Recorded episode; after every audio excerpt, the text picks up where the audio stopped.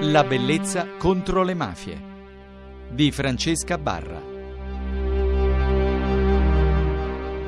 Alla bellezza contro le mafie lanciamo una provocazione. Che cosa potrebbe succedere se un magistrato palermitano incontrasse un giornalista sportivo e decidessero insieme di parlare di mafia accadrebbe che si potrebbe scrivere un libro, un libro di dieci passi ad editore. Noi ne abbiamo già parlato con il giornalista sportivo, ma a me questa notte la bellezza contro le mafie fa piacere invece parlare con il magistrato, con Mario Conte ai nostri microfoni. Buonasera. È veramente una provocazione ed è sicuramente una curiosità, un, un'opera che nessuno aveva mai tentato di, di fare. Come mai un magistrato incontra un giornalista sportivo e decide di scrivere con lui un libro?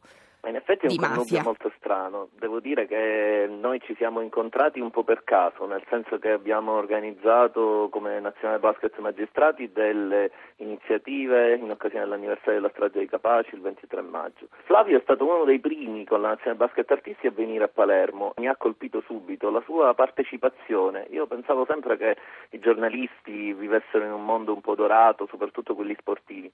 E devo dire che la sua partecipazione, la sua competenza nel settore mi ha veramente colpito. Poi siamo diventati amici e poi, devo dirlo, un po' stuzzicato io a, affrontare questa um, attività editoriale, questa nuova, eh, nuova esperienza che per me era veramente una una novità perché io avevo scritto dei libri giuridici ma eh, non mi ero mai occupato di un settore come questo. Innanzitutto forse un filo conduttore fra l'impegno civile e lo sport sia proprio il seguire delle regole. Uno dei punti in comune fra, eh, fra voi o comunque fra il vostro lavoro. Noi tra l'altro abbiamo scoperto, mm, anche dopo aver cominciato a scrivere il libro, di essere stati entrambi arbitri di pallacanestro nella gioventù. Sì. E questa sì è un'ulteriore cosa che ci ha legato. Mm, devo dire che mm, io giro molto alle scuole eh, a Palermo, ma in giro per l'Italia anche. È una delle cose che i ragazzi apprezzano maggiormente, vedere questo parallelismo tra lo sport e la società, vedere come attraverso il rispetto delle regole nello sport loro si possano educare a un rispetto poi delle regole nell'ambito della vita di tutti i giorni della società. E, mm, sì, è un qualcosa che sicuramente mh, mm, è stata agevolata dal fatto che Flavio è un grande giornalista sportivo, io mm, l'ho fatto un po' da giovane, devo dire, con modesti risultati, però è una cosa che sinceramente mh, ci è sembrato un aspetto interessante da approfondire e probabilmente anche un, uno spunto nuovo ecco, per mh, portare un messaggio ai giovani. Che messaggio? Il messaggio è quello che loro devono cercare nel quotidiano di incominciare al, a recuperare il gusto della legalità. Il gusto della legalità è quel qualcosa che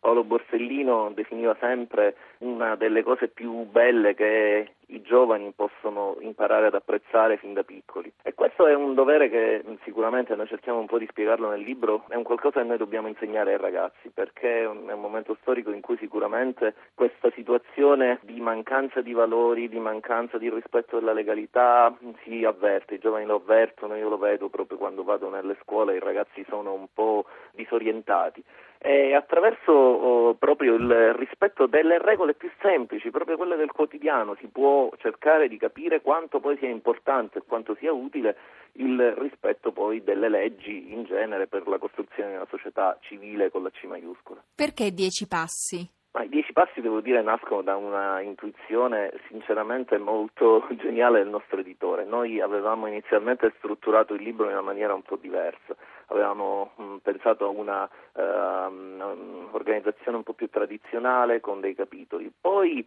in realtà, siccome abbiamo utilizzato delle citazioni infratestuali, una di queste è proprio un passo dei scusando il bisticcio dei 100 passi più impastato. E allora lì il nostro editore ci ha proposto, ma perché non prendete 10 parole che peraltro ritornavano in continuazione nelle nostre domande e risposte e mh, ci costruiamo su 10 capitoli? E devo dire che è stata effettivamente una intuizione molto mh, bella perché ci consente di fare un percorso un percorso che parte proprio dal dialogo e poi attraverso il dialogo prosegue cercando un po' di spiegare ai ragazzi quello che può essere l'attività di un giudice, come si sviluppa un processo, in cosa consiste la legalità e poi per arrivare alla fine all'ultima parola che è il dovere, mm, dovere che poi è un po' il punto cruciale evidentemente, nel senso che dopo che noi facciamo questo percorso cerchiamo di spiegare ai ragazzi quello che loro devono fare. Perché bisognerebbe comprare? Ce ne sono tanti di libri che parlano di mafia, perché comprare il vostro? Ma io non sono un buon eh, pubblicitario, devo dire. Ma non verità, voglio però... questo, eh, non voglio la promozione, No, vorrei no, capire io- però eh, eh, perché credo- ci sono dei credo- libri che possono fare la differenza. A noi hanno, hanno detto oh, due espressioni nel corso delle diverse presentazioni che abbiamo fatto in giro un po' per l'Italia che mi hanno colpito molto. La prima è che il nostro è un, cate- un libro che è una sorta di catechismo laico e questo mi fa piacere mh, perché effettivamente vuol dire che ha mh, qualcosa di utile da insegnare.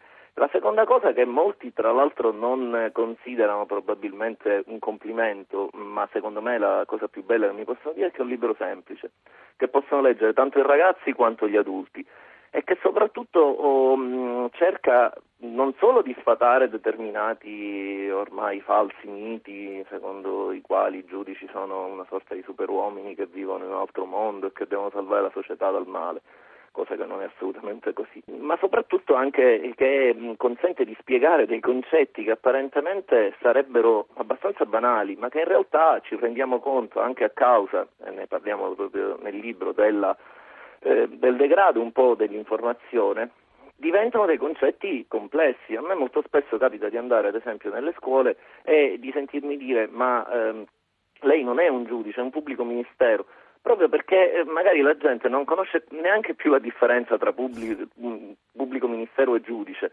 Pensano che il il pubblico ministero non sia un giudice, mentre invece il pubblico ministero è un magistrato.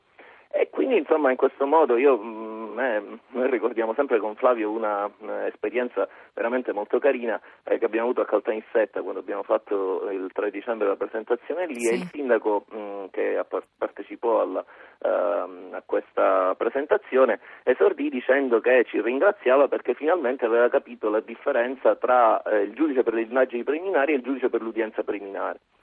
Noi pensavamo che magari ecco, un- il sindaco, che dovrebbe essere un- una persona di una certa cultura, magari mh, determinati eh, concetti potesse avere nel suo bagaglio eh, culturale e invece poi ci siamo resi conto come in effetti possa essere un libro utile eh, un po' a 360 gradi per eh, varie categorie di persone. Allora, a me non, non resta che io avevo promesso che poi alla fine ci saremmo sentiti perché mi interessava molto sentire anche il tuo punto di vista e la tua esperienza, quindi io ti ringrazio. È un libro, un evergreen, nel senso che comunque non scade e che sarebbe sempre utile avere nella propria eh, biblioteca, quindi ti ringrazio e soprattutto ti auguro buon lavoro ancora Grazie nella tua professione. a voi e veramente in bocca al lupo per il programma. Crepi, grazie, grazie, buonanotte. Buonanotte. E buonanotte anche a voi, radioascoltatori. Continuate a segnalarci i vostri libri, le frasi per voi più significative, i film, le canzoni che potrebbero accompagnare queste notti della bellezza contro le mafie. Scriveteci il nostro indirizzo di posta elettronica, che, eh, al quale cerchiamo sempre di rispondere, è la bellezza contro le mafie chiocciolarai.it, il nostro gruppo su Facebook molto attivo. Abbiamo davvero bisogno di voi, quindi continuate a consultarlo e poi ricordatevi che se avete perso qualche puntata potrete scaricarla sul podcast del sito di Radio Rai 1. Buonanotte.